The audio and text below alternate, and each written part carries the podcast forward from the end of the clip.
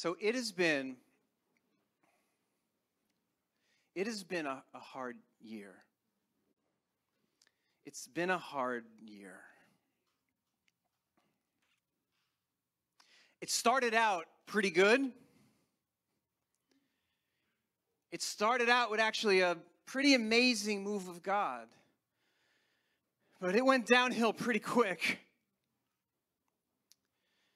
It didn't take long before we were thirsty, dying of thirst, dying for a drink.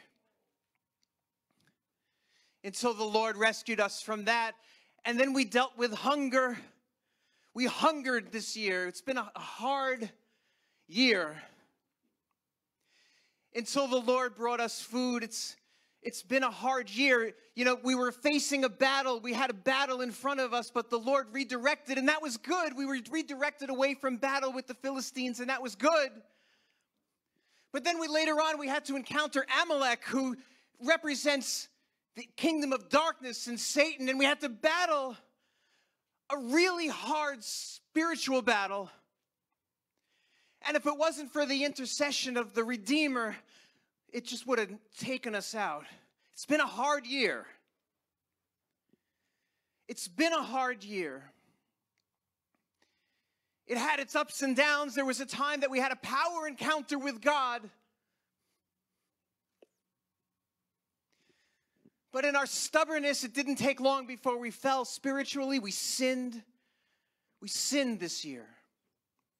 We sinned a great and grave sin. We even built a little calf and worshiped it and called it Hashem. And we said, This is Hashem. And we worshiped it and we danced and cavorted around it in an unholy way. We had infighting, we had death, we had punishment, we had judgment. It's been a hard year. It's been a hard year. Everybody know what I'm talking about. The children of Israel, right? It's been a hard year. This was their first year out of the gate. first year out of the gate. Started out with an amazing move of God, rescued from what held them back for many, many years. It only took three days before they wanted to go back to that hell that they were rescued from. It's been a hard year complaining against God. Anybody have a hard year?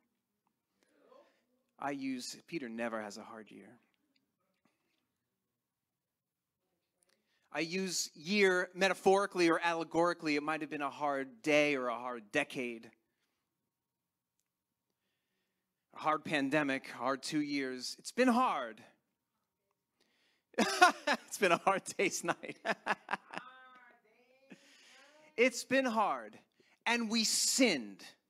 And we turned our back against God and the hell, like I said, the slavery that He rescued us out of, we just wanted to go back into the mud and the muck that we were taken out of and cleansed from. We sinned, we built an idol, and we worshiped an idol. It was a tough year. But at the end of this one year, this very hard year, when we were not our best and we were not our holiest and we were not our most faithful, the glory of God, which was up on the mountaintop, unattainable, came down from that mountain like a river flowing from a mountain and descended upon the work of our hands.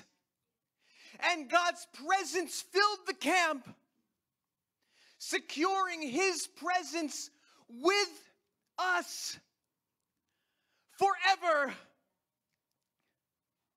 After such a rough year, after a sinful year, a backsliding year, a complaining year, God still descended from the unattainable to the attainable.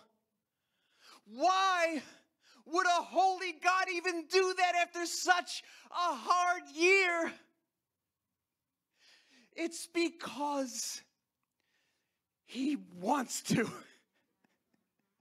It's because that's his plan and purpose from the beginning, anyway, from the time of the exile from the Garden of Eden until now. His purpose is proximity with us. His purpose is proximity. Oh, I'll call that alliteration and raise it one, too. His passion is proximity. His passion is proximity. It's his goal, it's his directive, if it's what he wants to do. There are so many sermons about, like, oh, how to become closer with God. But God wants to be close with you. And what we learned from Moses in our Torah portion after such a hard year, spiritual battle, literally battling demons in Amalek he descends and makes his presence real in the camp because that is his grace personified. His presence in your life is not related to how well you're living it. And I know there's sin and he hates sin and we all should hate sin, but I got to tell you something. There's something greater than your propensity to sin, and that is his love for you.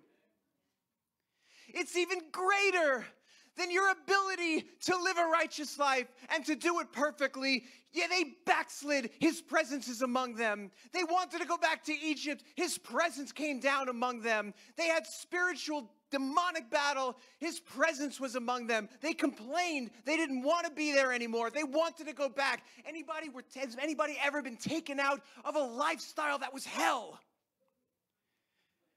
And then you just want to go back. I think addicts understand this a little bit.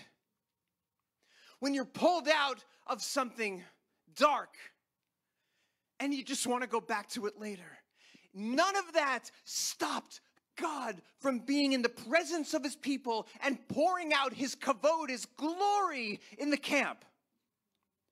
Because that's what he does. Because that's how much he wants to spend time with you. That is how much he loves you, and that is how much, how high his love is for you. We talk about, well, your sin will separate you from God. And I get it. I get it. I get it. But somewhere it says that neither heights, nor depths, nor angels, nor principalities. Somebody help me. There's a lot to memorize in that verse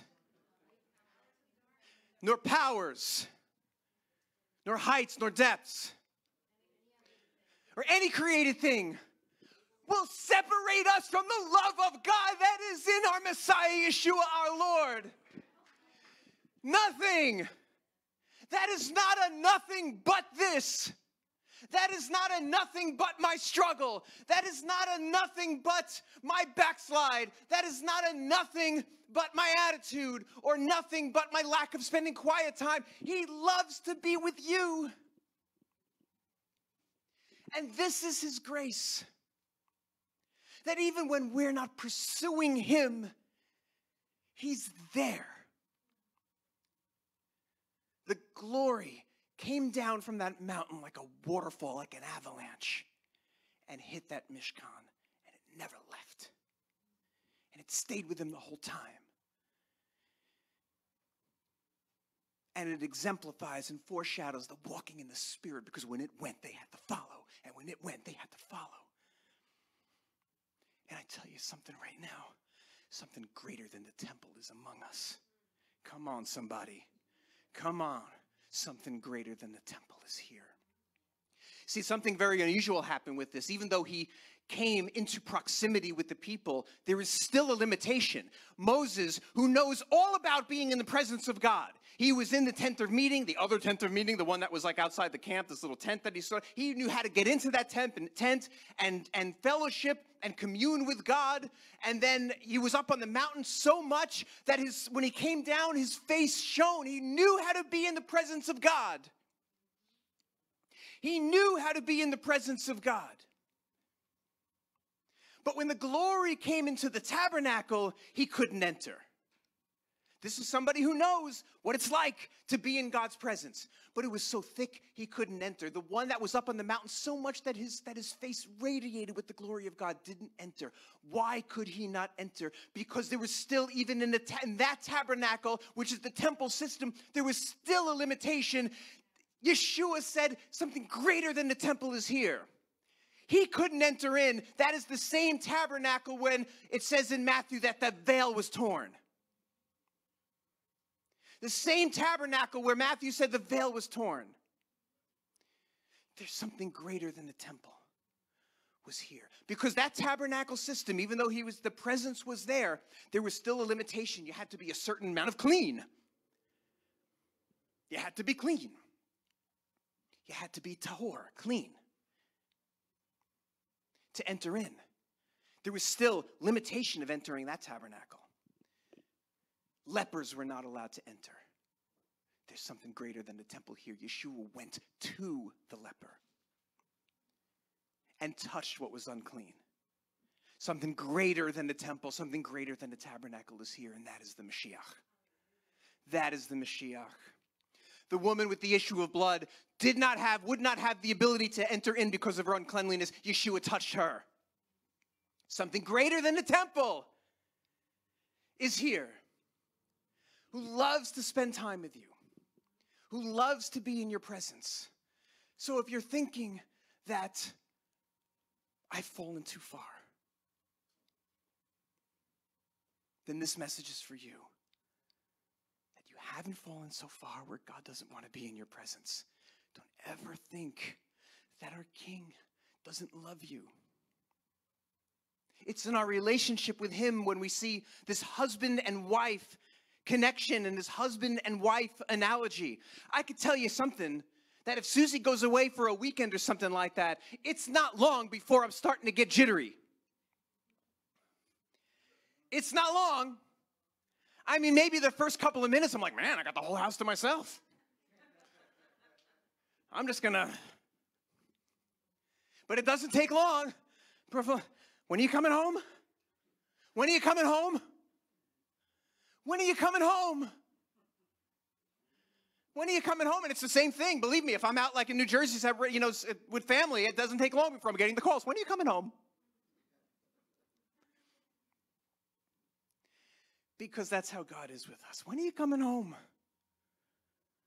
When are you coming home? Proximity is his passion.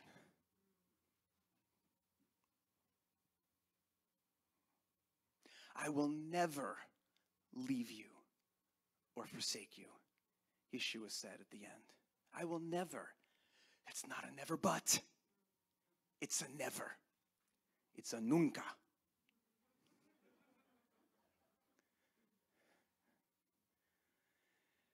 Thank you, Father. So know this. Know that His presence in the camp after a hard year, and it's been a hard year, does anybody relate to that? Again, I say it metaphorically. It's a hard season. Even with all that difficulty, he still came down. What do we learn from that?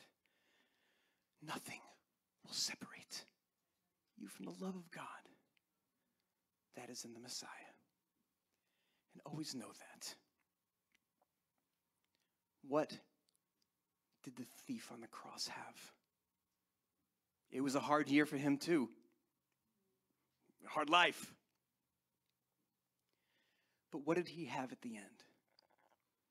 He had proximity. In that last moment, he had proximity. And it was that moment of proximity that ushered him into the kingdom of heaven. Proximity is God's passion. And if he was if he had proximity to that thief, how much more does he have proximity to you and desire it? So don't ever think that God doesn't love you or you're too unworthy for God, or you're too unholy for God. The whole concept of the Messiah is that the fullness of God dwells bodily. That's the whole concept. That Yeshua didn't see his equality with God something to be attained to, grasped, grasped, achieved, robbed, however you want to translate it. But he lowered himself. He lowered himself to be with us. And he's still with us. And he's still with you. In your hard year, he's still with you. So it's been hard. It's been a hard year. But there's something greater than how hard the year has been. And that's the love of God that's in the Messiah Yeshua available. Baruch Hashem. In Yeshua's name. Amen.